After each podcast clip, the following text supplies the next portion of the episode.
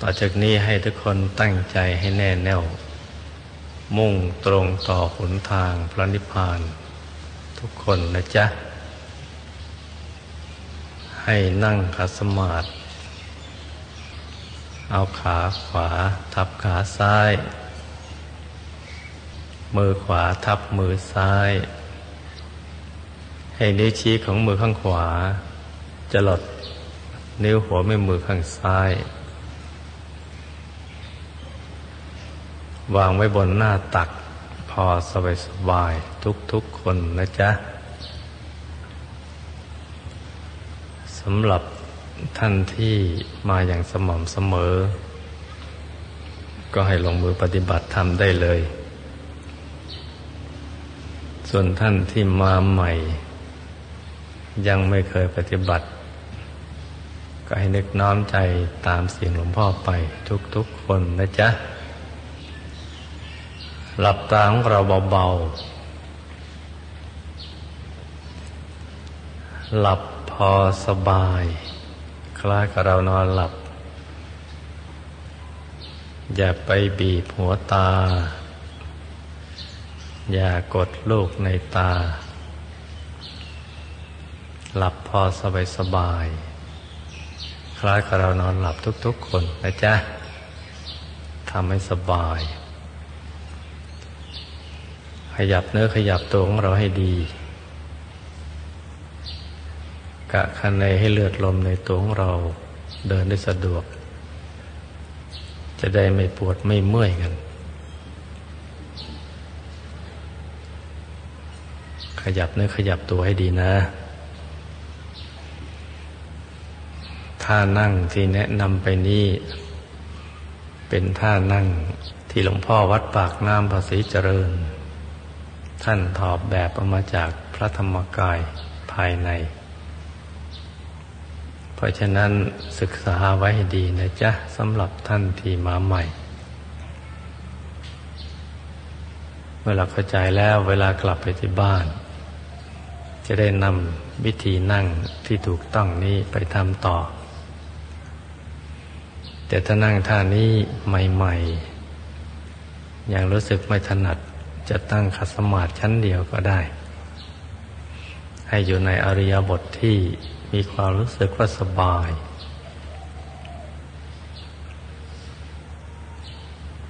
หลับตาก็เช่นเดียวกันต้องหลับพอสบายสบายคล้ายกับเรานอนหลับ ให้สังเกตเวลานอนหลับ เราไม่ได้บีบหัวตา ไม่ได้กดลูกในตา หลับตาเฉยๆ การทำสมาธิภาวนาก็เช่นเดียวกัน หลับเฉยๆเมื่อหลับตาแล้วก็ให้ทำใจ ต่อจากนี้เป็นเรื่องของการปรับใจทำใจของเราให้เบิกบาน ให้แช่มชื่น ให้สะอาด ให้บริสุทธิ์ ให้ผ่องใส อย่าให้มีเรื่องกังวลใจอะไรทั้งสิ้น ไม่ว่าจะเป็นเรื่องการศึกษาเราเรียน เรื่องครอบครัว เรื่องธุรกิจการงาน หรือเรื่องอะไรที่นอกเหนือจากนี้ให้ปลดปล่อยวางไปชั่วขณะ ที่เราจะเจริญภาวนาทำใจให้เข้าถึงสมาธิภายใน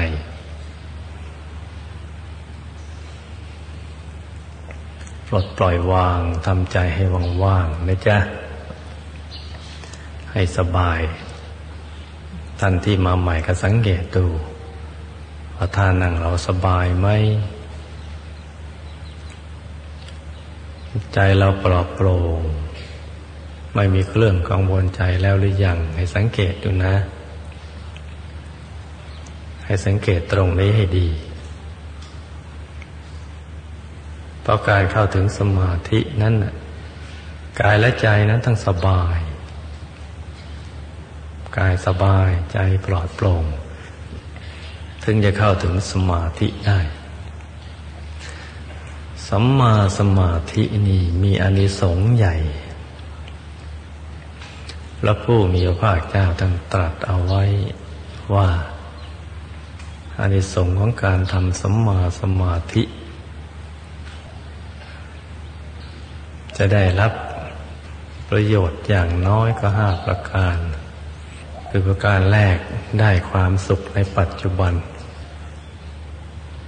ประการที่สองก็ได้ฌานสมาบัติ ประการที่สามได้วิปัสสนา ประการที่สี่ก็ได้นิโรธสมาบัติ ประการที่ห้าได้พบอันวิเศษได้พบอันวิเศษห้าอย่างนี้เป็นประโยชน์ต่อ ที่เกิดจากการทำสัมมาสมาธิสัมมาสมาธิก็คือการทำใจให้หยุดให้นิ่งอยู่ภายในนั่นเองให้ใจหยุดนิ่งถูกส่วน ใจที่แบบไปแบบมานะเอานำกลับเข้ามาสู่ภายใน ให้หยุดให้นิ่งเมื่อใจหยุดนิ่งแล้ว เราก็จะเข้าถึงความบริสุทธิ์ในเบื้องต้น เข้าถึงความสว่างเมื่อใจบริสุทธิ์แล้วมันจะสว่าง มันจะใส และความสว่างนั้นเห็นได้ สัมผัสได้ มีความใส และก็มีความสุขภายใน เป็นความใสความสว่างและความสุขที่มาพร้อมๆกัน เมื่อใจเราหยุดนิ่งดีแล้ว เพราะฉะนั้นประโยชน์หรืออนิสงส์ข้อแรก ที่เราจะได้รับจากการทำใจให้หยุดนิ่งหรือสัมมาสมาธินี้ ก็คือความสุขที่แท้จริง ตั้งแต่สุขเล็กน้อย สุขพอประมาณกระทั่งถึงความสุขอย่างยิ่ง ความสุขก็แปลว่าความสบายกาย สบายใจ ใจของเราจะมีความรู้สึกว่า ปลอดโปร่งโล่ง เบาสบาย อยากจะอยู่กับอารมณ์นี้ไปนานๆ มีความปลอดโปร่งโล่งเบาสบาย อยากจะอยู่กับตรงนี้ไปนานๆ ความสุขนี่เป็นรากฐานของชีวิตทั้งมวลของชีวิตทุกระดับ ความสุขคือสิ่งที่ทุกชีวิตปรารถนา พระพุทธภาคเจ้าตรัสไว้สุขกามานิภูตานิ สัตว์โลกทั้งหลาย มีความปรารถนาอย่างยิ่งก็คือความสุข สุขจากการได้เห็น สุขจากการได้ยิน สุขจากการได้ลมดมกลิ่น สุขจากการได้ลิ้นรสสุขจากการได้สัมผัส สุขจากการนึกคิดต่าง ๆ เหล่านั้น เป็นความสุขที่ไหลผ่านเข้ามาทางอายตนะทั้งหกนั้นคืออยากเห็นภาพสวยๆ งามๆ ดูแล้วสบายใจ สบายตาสบายใจ อยากได้ยินเสียงพระพระฟังแล้วกระลื่นหู สบายหูสบายใจ อยากได้กลิ่นที่หอมหอม ดมแล้วก็ชื่นอกชื่นใจ สบายใจ อยากได้ลิ้มรสอาหารอร่อย รสชาติอร่อยดื่มเข้าไปแล้วก็สบายใจ อยากได้สัมผัสของที่นุ่มนวล นุ่มนิ่ม นุ่มนวลสัมผัสแล้วสบายกายสบายใจ อยากนึกคิดที่คล่องแคล่ว ปลอดโปร่งนึกคิดอย่างนั้นแล้วก็สบายอกสบายใจ นี่คือความปรารถนาของมนุษย์ แต่รวมสรุปแล้วก็จะไปลงอยู่ที่ใจ จะเห็นก็ดีได้ยินได้ดม กลิ่น ลิ้มรสถูกต้องสัมผัสนึกคิด ก็ไปรวมลงที่ใจ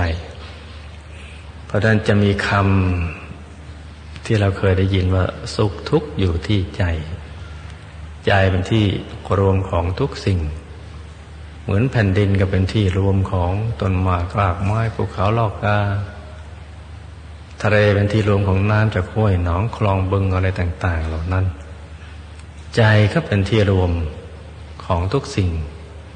ที่มีที่มาจากทางตาทางหูทางจมูก ทางลิ้นทางกายทางใจมารวมอยู่หมด เป็นที่รวมอยู่ เพราะฉะนั้นสิ่งที่มนุษย์ต้องการอย่างแท้จริงก็คือความสุข แต่ความสุขที่มนุษย์ได้สัมผัสตามรสนิยม เป็นความสุขเพียงเล็กน้อย ยังไม่ใช่ความสุขที่แท้จริง บางครั้งท่านก็เรียกว่าความเพลินเพลิน ความเพลิน ดูอะไรเพลินเพลิน ไปดูป่าดูเขาดูชายทะเลดูภาพสวยๆ ดูเพลินเพลินไปแล้ว ให้มันลืมเรื่องราวของความทุกข์ไปชั่วคราว กลับมาแล้วก็ลืมหมด แถมเหนื่อยซะอีก นั่นยังไม่ใช่ความสุขที่แท้จริง จะลิ้มรสอะไรก็ตาม เดี๋ยวนี้มีรสนิยมใหม่เขาดื่มวน์กันวน์วอดเขาจะเรียกว่าวน์อะไรก็ไม่ทราบหลวงพ่อบอกมันชื่อวน์วอด ให้มันมึนๆทึมๆลืมเรื่องราวอะไร ไปโจกคราวสนุกสนานกันไปเนะี่ยแต่ถ้าหากเรามีประสบการณ์ภายในนะจ๊ะปัจจัยเราหยุดนิ่งอยู่ภายในกลางกายของเรานี่ เราจะพบอารมณ์ชนิดหนึ่ง ซึ่งแตกต่างจากที่เราเคยเจอ อารมณ์ของใจที่โล่งโปร่งเบาสบาย ใจขยายกว้างขวางไปยังไม่มีขอบเขต เป็นอารมณ์ที่แตกต่างจากที่เคยเจอ ไม่เหนื่อยไม่เพลีย ไม่มึนไม่ซึม ไม่ทึมทึมไม่มีตื่นเต้น ไม่มีได้มีเสีย เหมือนเล่นการพนันตื่นเต้นมีได้มีเสีย แต่นี่เป็นอารมณ์ที่ปราณีตละเอียด แตกต่างกันทีเดียว หลับก็เป็นสุข ตื่นก็เป็นสุข นั่งนอนยืนเดินก็เป็นสุข อารมณ์ดีอารมณ์สบายกันทั้งวันทั้งคืน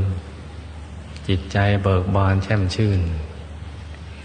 นี่คือความสุข ซึ่งเป็นอนิสงส์หรือประโยชน์ข้อแรก ที่จะได้จากการทำสมมาสมาธิ เวลาใจมันสุขแล้วนี่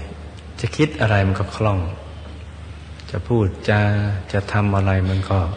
สะดวกสบาย เพราะว่าแหล่งที่มาของความซิกคิดภายในเนี่ยมันบริสุทธิ์สะอาด เต็มเปี่ยมไปด้วยสติปัญญาความสุข สบายความบริสุทธิ์ มันกลั่นให้ความคิดของเราบริสุทธิ์ คิดแต่เรื่องที่จะดีๆ พูดก็ดีๆทำก็ดีๆ ไม่เบียดเบียนตัวเองและผู้อื่น มีความสุขสบายสบายตลอดเลย นี่เป็นประโยชน์ของการทำสมาธิ สัมมาสมาธิ ซึ่งใครๆก็ทำได้ ถ้าอยากได้ความสุขชนิดนี้ และอารมณ์ชนิดนี้นี่ เป็นทุกสิ่งของชีวิต ไม่ว่าจะเป็นนักศึกษา ถ้าได้อารมณ์ตรงนี้ใจที่เป็นสมาธิ มีอารมณ์ปลอดโปร่งเบาสบาย มีความสุขภายในเนี่ย จะเรียนรู้ก็ง่ายจำก็คล่อง สอบก็สะดวก รู้แจ้งแทงตลอดในความรู้ของครูบาอาจารย์ จะเป็นพ่อบ้านแม่เรือนก็จะคลองเรือนด้วยสันติสุข ขจัดข้อขัดแย้งภายในที่มีอยู่กันในครัวเรือน จะทำงานก็จะสะดวก มีบรรยากาศแห่งความเป็นมิตร จะนึกคิดอะไรก็ทะลุปลุโปร่งมาไปหมด ปัญหาอะไรมันก็แจ่มแจ้ง เพราะใจมันใส ใจมันสบาย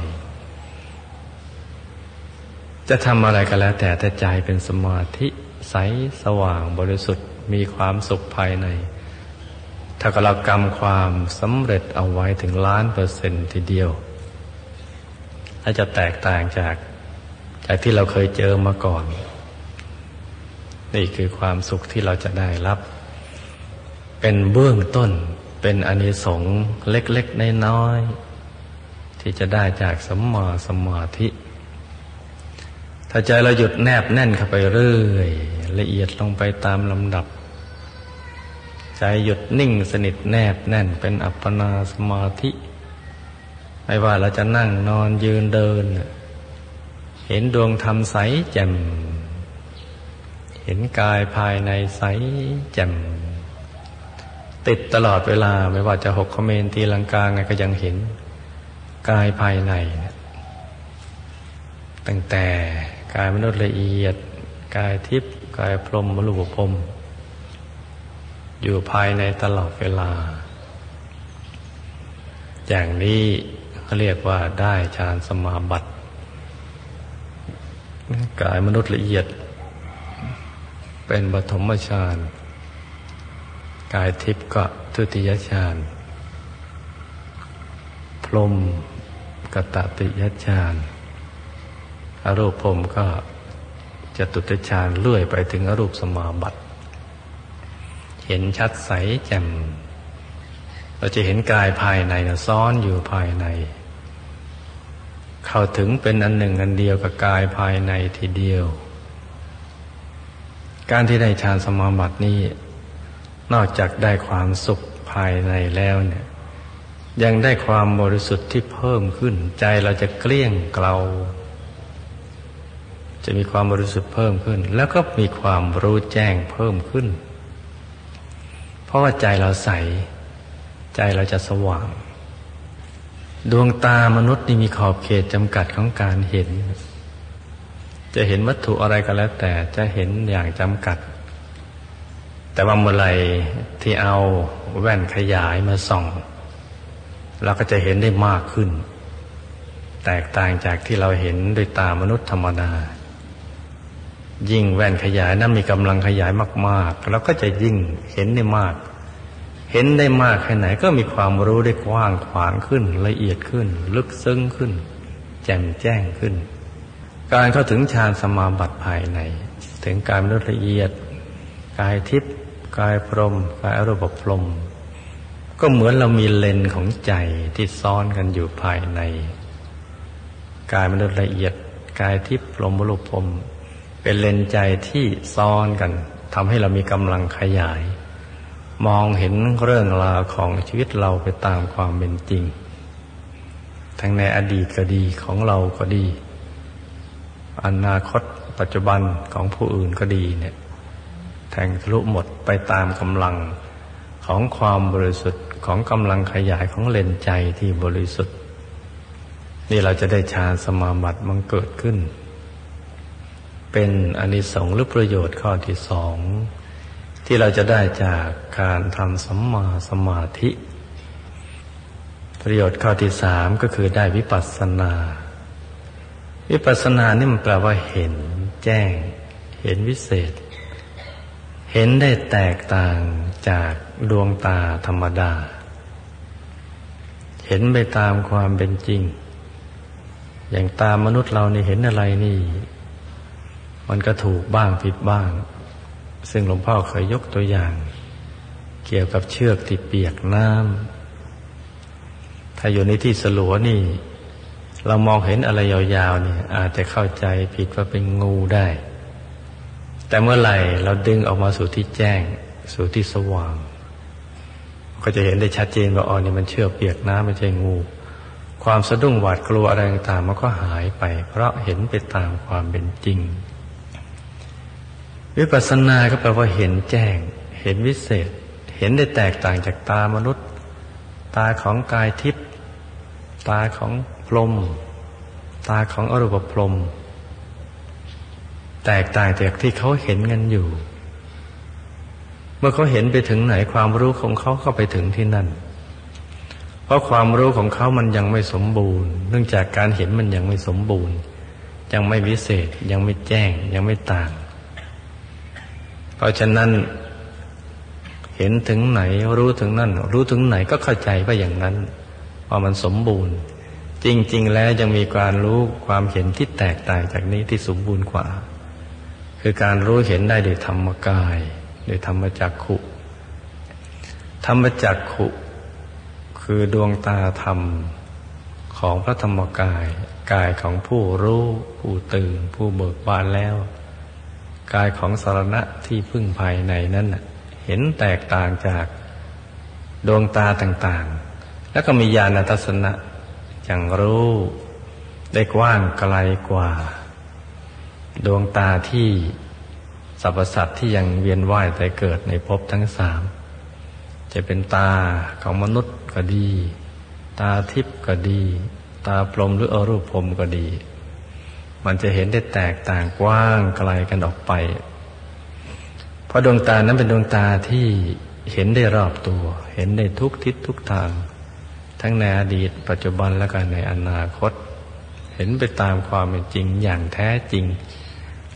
และเป็นความจริงของพระอริยะเจ้า ไม่ใช่ความจริงของปุถุชนธรรมดาแต่ความเห็นเป็นอย่างนั้น ดังนั้นอาจจะได้เห็น เห็นด้วยธรรมจักขุรู้ได้ในญาณทัศนะของธรรมกาย เห็นปกติแล้วก็เห็นเพียงสั้น ๆ แคบๆ เช่น เราเห็นว่าเราเกิดมาจากท้องพ่อท้องแม่ แล้วก็ไปสิ้นสุดที่เชิงตะกอนเนี่ยบางพวกเห็นอยู่แค่นี้จริง ๆ เห็นสั้น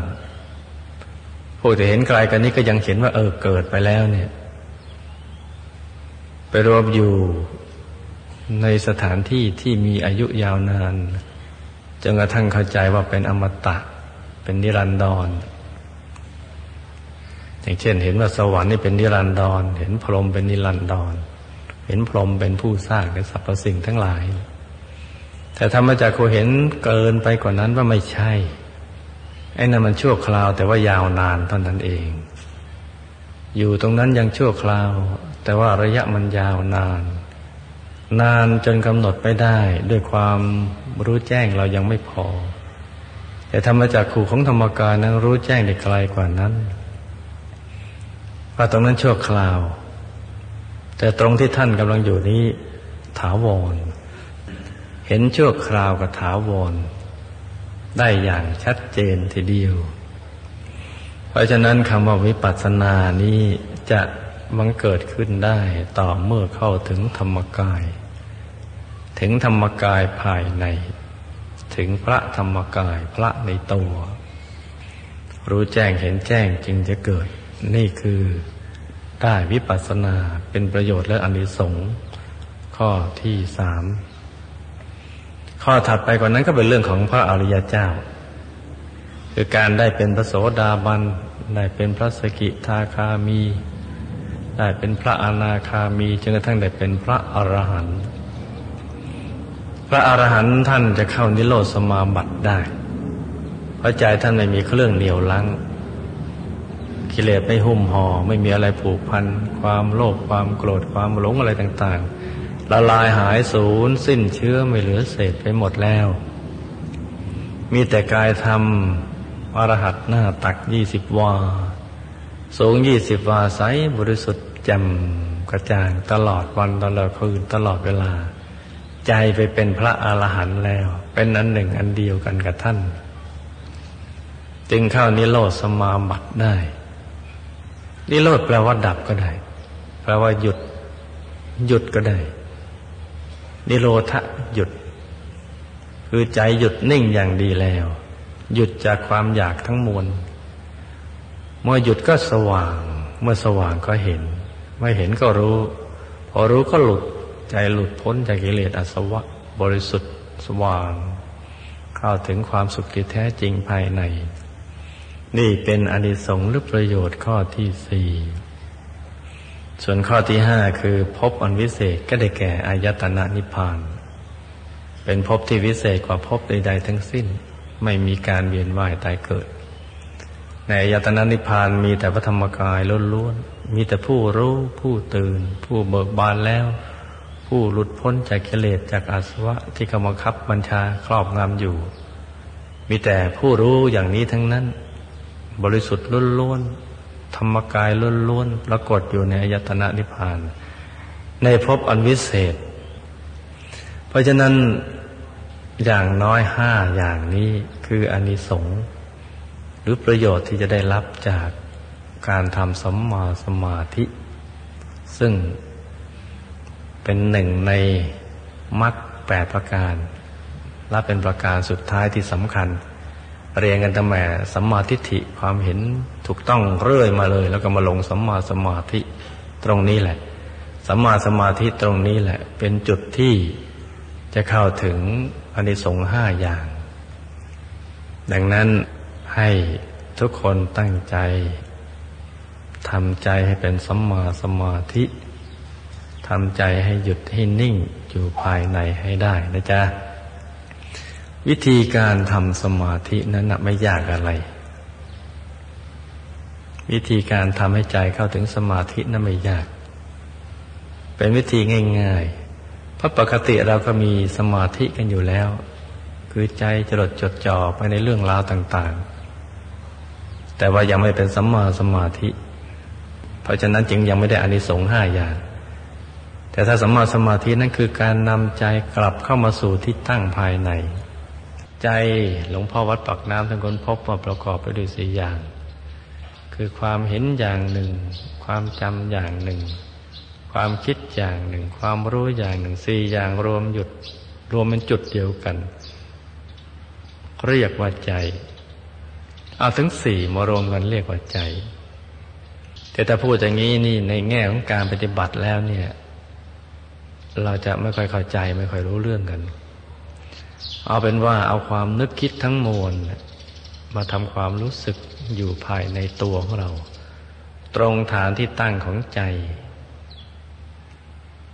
ตรงฐานที่ตั้งของใจของเรา เมื่อพูดถึงฐานที่ตั้งของใจ เราก็จะต้องศึกษาต่อไปว่าฐานที่ตั้งของใจ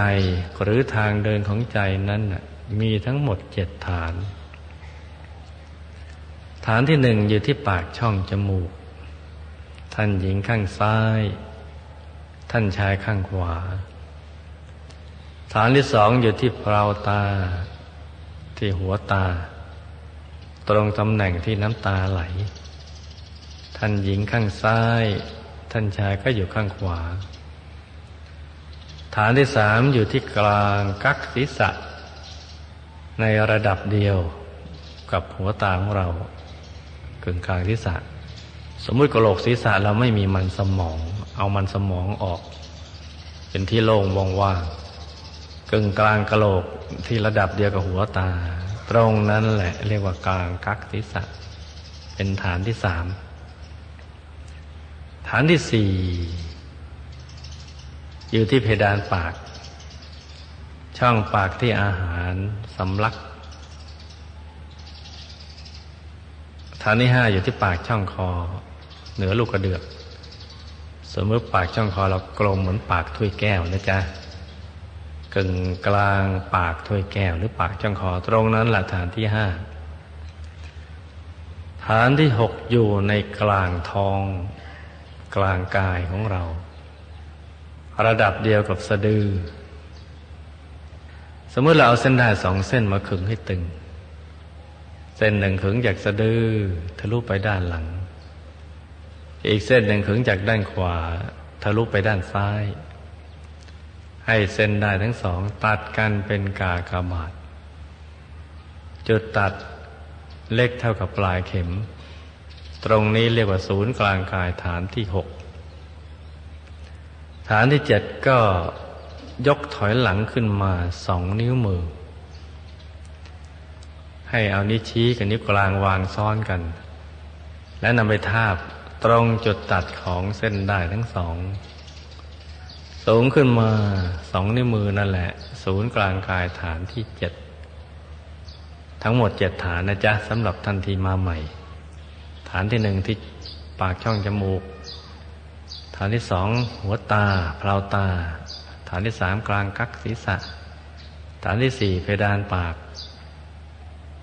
ฐานที่ห้าปากช่องคอเนื้อลูกกระเดือก ฐานที่หกกลางท้องกลางกาย ระดับเดียวกับสะดือ ฐานที่เจ็ดยกถอยหลังขึ้นมาสองนิ้วมือนั่นละฐานที่เจ็ดเจ็ดฐานนี้เป็นทางเดิน ไปเกิดมาเกิด ของสัตว์โลกของตัวเรานั่นแหละพูดง่ายๆแล้วก็ของทุก ๆ คนด้วย เจ็ดฐานนี้ต้องศึกษาไว้ให้เข้าใจนะจ๊ะสำหรับท่านที่มาใหม่ เวลาเรามาเกิดนี่แล้วเข้าทางฐานที่หนึ่งนะปากช่องจมูก เรื่อยมาเลยเข้ามาที่ปากช่องจมูกของบิดาแล้วมาอยู่กลางกายบิดา ตรงฐานที่เจ็ด แล้วก็บังคับบิดาให้คิดถึงมารดา เพื่อที่จะประกอบธาตุธรรมหยาบกัน เมื่อประกอบธาตุธรรมหยาบกับมารดา ตกศูนย์เขาพอดี ก็เดินทางออกกายละเอียดนั่นแหละกายทิพย์นั่นก็เดินทางออก ไปตามฐานตั้งแต่เจ็ดหกห้าสี่สามสองหนึ่งเรื่อยไปเลย แล้วก็เข้าสู่ปากช่องจมูกของมารดา ไปตามฐานเช่นเดียวกัน แล้วก็ไปหยุดที่กึ่งกลางกายของมานาอยู่กลางธาตุธรรมหยาบที่ประกอบกัน มันดูดเข้าหากันเลย ประกอบกันพ่อแม่ลูก พ่อแม่มีธาตุธรรมหยาบธาตุหยาบหยาบธรรมหล่อเลี้ยงรักษาไว้ส่วนของลูกนั่นคือกายละเอียดเข้าไปอยู่ตรงนั้นแหละ แล้วก็ห่อหุ้มในธาตุหยาบ อยู่กึ่งกลางกายธาตุหยาบพอดี กึ่งกลางธาตุหยาบของบิดามารดาในเวลามาเกิดมากันอย่างนี้นะ แล้วก็เจริญเติบโตด้วย อาหารหล่อเลี้ยงของมารดา เรื่อยมาเลย ส่วนเวลาไปเกิด เวลาตัวเราจะตายเนี่ย มันก็ไปสวนทางกัน ตั้งแต่ เวลาตาเหลือกค้างชักขึ้นมา เพราะทุกขเวทนาบีบคั้น ก็จะถูกดึงดูดมาอยู่ที่ฐานที่เจ็ด แล้วก็ตกสูงไปฐานที่หกถอยหลังเลื่อยไปเลยห้าสี่สามสองหนึ่งออกจากขาเอาปากช่องจมูกของร่างกายหยาบเราเนี่ย แล้วก็ไปแสวงหาที่เกิดกันต่อไป เพราะฉะนั้นเนี่ยทางเดินทั้งเจ็ดฐานนี้ ท่านที่มาใหม่ รู้จักไว้นะจ๊ะ เป็นสิ่งที่สำคัญ ไปเกิดมาเกิด เดินสวนทางกันอย่างนี้นะ ที่นี่มีอีกทางหนึ่ง ซึ่งค้นพบโดยพระสัมมาสัมพุทธเจ้า เป็นทางสายกลางภายใน ว่าแต่เข้าถึงทางสายกลางภายในตรงนี้แล้ว จะไปสู่อายตนะนิพพาน จะหลุดพ้นจากกิเลสจากอาสวะ ที่บังคับบัญชาครอบงำมาตลอดทำให้มีความทุกข์ทรมานเวียนว่ายตายเกิดนับพบนับชาติไปทั่วไม่ว่าจะเกิดเป็นมนุษย์ชั้นสูง ชั้นกลางชั้นล่างก็ตาม มีทุกข์ทั้งนั้น หรือจะไปเกิดเป็นเปรตอสุรกายสัตว์ในโลกสัตว์เดรัจฉานก็เป็นทุกข์จะไปเกิดเป็นเทวดาพรหมรูปพรหมก็ยังเป็นทุกข์แต่ทุกข์ก็ลดลงไปเรื่อยๆยังไม่พ้นจากทุกข์แล้วก็อยู่ได้ชั่วคราวเดี๋ยวก็วนเวียนกันอีกอยู่อย่างนั้นเพราะฉะนั้นมีหนทางหนึ่งอยู่ในกลางกายตรงนี้ของทุกๆคนเลย คือทางสายกลางที่เริ่มต้นตรงฐานที่เจ็ดตรงนี้แหละเมื่อใจหยุดกันไปตรงนี้ ถูกส่วนเข้าพอใจหยุดเข้าพอถูกส่วนก็จะหลุดพ้นจากหยาบ สิ่งที่เขาบังคับให้ติดอยู่ที่หยาบ มีความรู้แคบๆของหยาบ ก็จะเข้าไปถึงดวงธรรมซึ่งเป็นของละเอียดภายใน แล้วก็จะไปพบ ชีวิตที่ประเสริฐเป็นชั้นๆเข้าไปเลย ซ้อนกันอยู่ภายใน พบกายภายในอย่างที่เรานึกไม่ถึงเลยว่าไม่น่าเชื่อเลยจะมีสิ่งต่าง ๆ เหล่านี้ซ้อนกันอยู่ภายใน มีกายมนุษย์ละเอียด กายทิพย์กายรูปพรมกายรูปพรมแล้วก็กายธรรมกายของผู้รู้ ผู้ตื่นผู้เบิกบานแล้วเป็นสรณะอย่างแท้จริงนี่ อยู่ภายในเนี่ยมือใจเราหยุดนิ่งสนิทที่กึ่งกลางกายตรงฐานที่เจ็ด เพราะฉะนั้นตรงนี้สำคัญสำคัญมากนะจ๊ะตรงฐานที่เจ็ดนี่สำคัญหลวงพ่อวัดบอกน้ำท่านว่าไว้อย่างนี้ ถ้าอยากจะไปเกิดก็เดินนอกออกไป ถ้าอยากจะไม่เกิดก็เดินในเข้าไป ฟังยากทั้งนิดหนึ่งนะจ๊ะ ถ้าอยากจะไปเกิดก็เดินนอกออกไปก็คือส่งใจไปเรื่องราวต่าง ๆ ข้างนอก ที่เราได้เห็นได้ยินได้ดมได้ลิ้มรสสัมผัสถูกต้องอะไรอย่างนั้นทางตาทางหูทางจมูกทางลิ้นทางกายทางใจส่งไปเรื่อยเปื่อยไปเลย เรื่องราวคนสัตว์สิ่งของวนเวียนกันไปอยู่อย่างนั้นน่ะ วกวนกันไปเรื่อยถ้าจะไปเกิดท่านว่าอย่างนั้นนะ ส่งไปข้างนอก ไปเรื่อยไปเลย ถ้าจะไม่เกิดก็ต้องเดินในเข้ามา เดินเข้าไปข้างใน คือทำใจหยุด ใจหยุดนี่แหละ เป็นวิธีเดียว ที่จะหลุดพ้นจากสิ่งที่ครอบงำเรา ครอบงำให้เรามีทุกข์ให้เรามีอุปสรรค ให้เรามีใจที่ไม่มีคุณภาพทำอะไรก็ไม่ได้ดังใจเลย มันบังคับเราอยู่ เป็นชั้นๆเข้าไปทีเดียวเนี่ยบังคับกันเป็นชั้นๆกันไปเลย ตั้งแต่กายมนุษย์หยาบก็ถูกบังคับ กายทิพย์กายพรหมรูปพรมกายถูกบังคับหมดเลย กายแม้กระทั่งกายทำโคตรภูปโสดาสกิตาคานาคาถูกบังคับหมด ยกเว้นกายทำอรหัตกายทำพระอรหันต์นั่นแหละ กายทำอรหัตนั้นไม่ถูกบังคับ แล้วจะเข้าถึงได้จะหลุดพ้นจากสิ่งที่เขาบังคับได้ หยุดอย่างเดียวเท่านั้นเอาใจเนี่ยหยุดนิ่งอย่างเดียวในกลาง แล้วก็หยุดตรงฐานที่เจ็ดที่เดียวเท่านั้นหยุดตรงนั้นหยุดนิ่งเฉยๆไม่ต้องทำอะไรเลยพอถูกส่วนเดี๋ยวมันก็หลุดเข้าไปเรื่อยๆหลุดพ้นไปเห็นไป รู้เรื่องไป อย่างนี้ไปตามลำดับเข้าไปเรื่อยๆเลย เป้าหมายก็ต้องการให้เขาถึงกายธรรมอรหัตซึ่งเป็นกายที่หลุดพ้นจากกิเลสอาสวะที่เขาบังคับบัญชา ครอบงำเอาไว้ได้ นั่นนั่นคือเป้าหมายนะจ๊ะ เพราะฉะนั้นวันนี้นี่ท่านที่มาใหม่ ให้เข้าใจวิธีการ ที่เราจะทำสมาสมาธิให้ได้รู้เรื่องราวของประโยชน์ของการทำสัมมาสมาธิ แล้วก็วิธีการ ก่อนที่เราจะประกอบบุญใหญ่ทำความเข้าใจอย่างนี้สักหน่อยนะจ๊ะ ส่วนท่านที่มาอย่างสม่ำเสมอนะท่านเข้าใจกันอย่างดีแล้ว แล้วก็กำลังลงมือปฏิบัติกัน อยู่ในขั้นปฏิบัติ ส่วนท่านที่มาใหม่อยู่ในขั้นปริยัติส่วนท่านที่มาสม่ำเสมออยู่ในขั้นปฏิบัติ คือลงมือทำกันแล้ว และก็บางท่านอยู่ถึงขั้นปฏิเวทแล้ว คือมีประสบการณ์ภายใน ได้เข้าถึงดวงธรรม ได้เข้าถึงกายมนุษย์ละเอียดกายทิพย์ผมลุกผมกระทั่งถึงกายธรรม ถึงกายธรรมก็มีมากมาย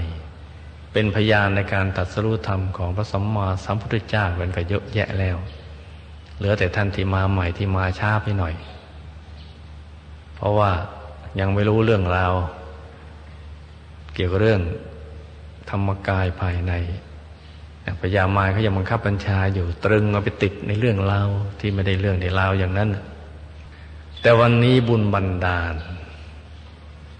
แต่เดินทางกันมาเนี่ยไมาได้ยินเรื่องราวเหล่านี้เนี่ย จะได้หมดเวรหมดกรรมหลุดพ้นจากกิเลสอาสวะกันสักทีหนึ่งหมดกิเลสก็หมดกรรม หมดกรรมก็หมดวิบากคือผลของกรรม หมดกิเลสก็หมดกรรม หมดกรรม ก็หมดวิบากคือผลที่จะส่งกันต่อไปในภพชาติกันต่อต่อกันไป เพราะฉะนั้นหลักใจคือทำให้หมดกิเลส นี่เป็นเรื่องหลักนะจ๊ะบางคนบอกมีกรรมมาก แต่ไปใช้วิธีทำกันอย่างอื่นนะไปสะดอกเคราะห์ต่อชะตาชีวิตอะไรกันไปอย่างนั้นน่ะ อย่างนั้นทำอย่างไรมันก็ไม่หมดกรรม แต่ก็ดีหน่อยก็ได้บุญบ้าง พอเป็นเชื่อที่จะเป็นแรงผลักดันให้เราเข้าถึงความหมดกิเลส เพราะฉะนั้นต้องจำไว้นะจ๊ะ หมดกิเลสจึงจะหมดกรรม หมดกรรมเมื่อไหร่ก็หมดวิบากคือผลของกรรม เพราะนั้นหลักใหญ่ต้องหมดกิเลสก่อน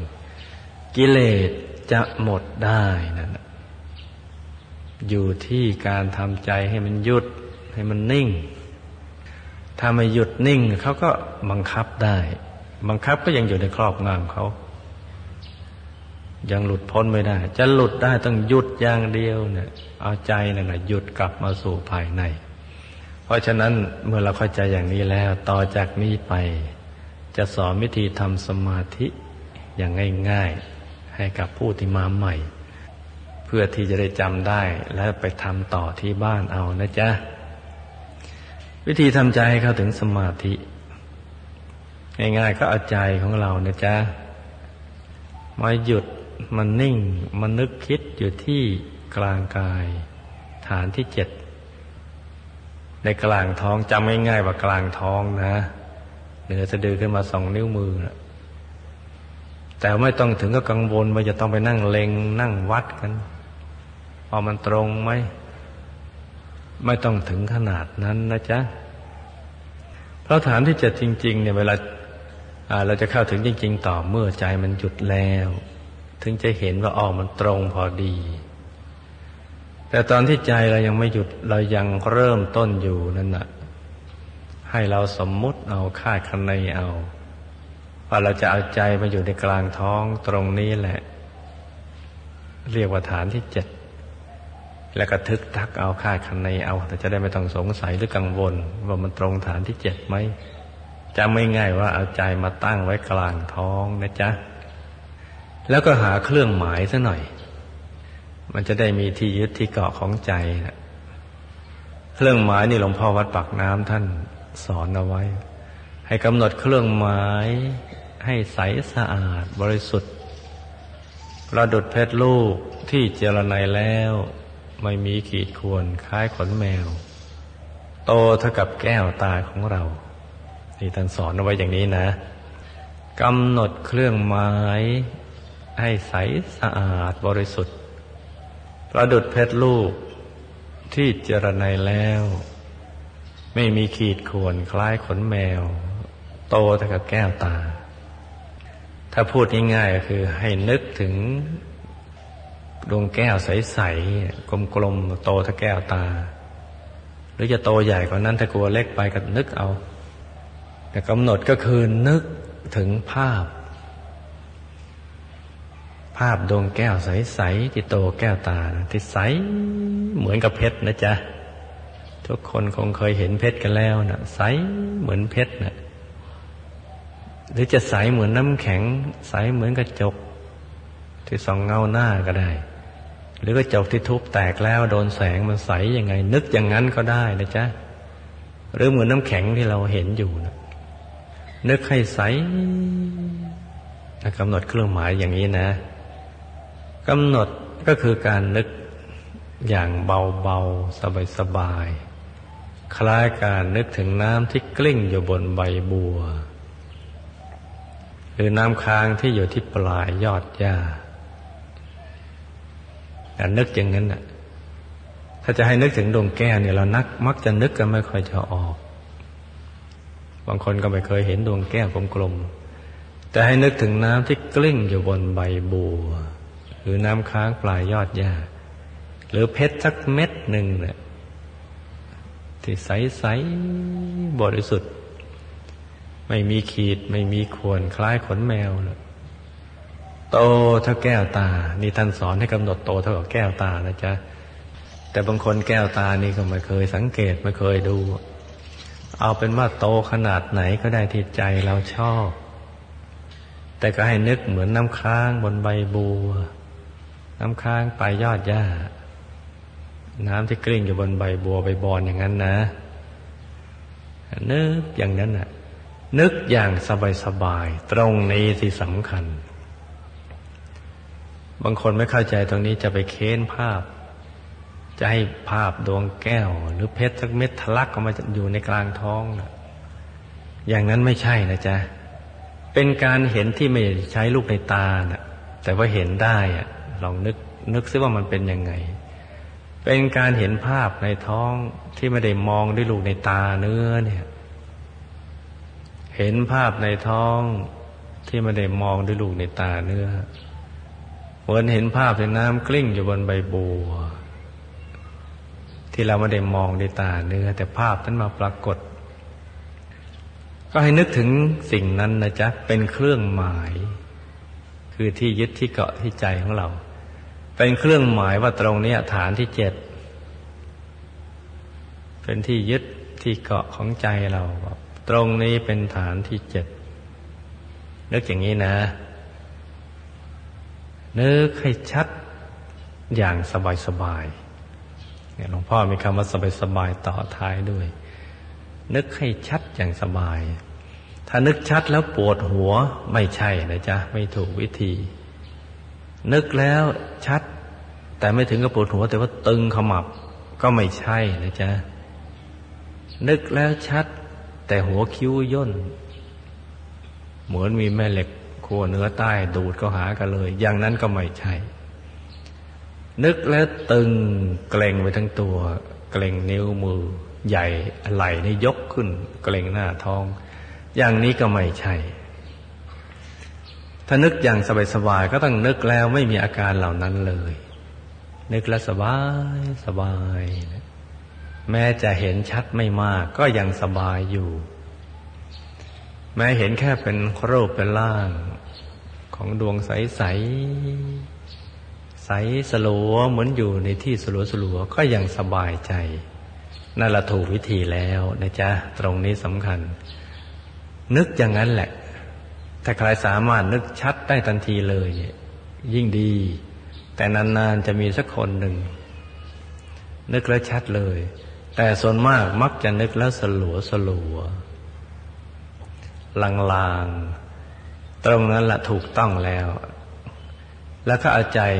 นึกถึงเครื่องหมายอย่างนั้นอย่างสบายๆนึกให้ต่อเนื่องกันไป ถ้าใจฟุ้งไปคิดเรื่องอื่น ก็ภาวนา สัมมาอรหัง สัมมาอรหัง สัมมาอรหัง ให้เสียงคำภาวนาสัมมาอรหังดังออกมาจากในกลางท้องเลยนะจ๊ะ เทคนิคมันอยู่ตรงเนี้ยต้องกลางท้อง เสียงดังก้องออกมาจากในกลางท้องอย่างสบายๆ ทำแล้วเพลินมีความรู้สึกเหมือนเล่นๆไม่ใช่นาที่ เหมือนเล่นๆเพลินๆสบายสบายอย่างนี้นะ อย่างนี้ถูกต้องถูกวิธีการเนี่ยนึกถึงดวงแก้วนี่นี่หลวงพ่อพูดกับท่านที่มาใหม่นะ ส่วนท่านที่มาเก่า เข้าถึงดวงธรรมแล้ว เห็นองค์พระแล้ว แล้วก็หยุดต่อไปดูเรื่อยไปเท่านั้น ส่วนท่านที่มาใหม่ก็ลองนึกนึกตามหลวงพ่อไป สัมมาอรหังเรื่อยไป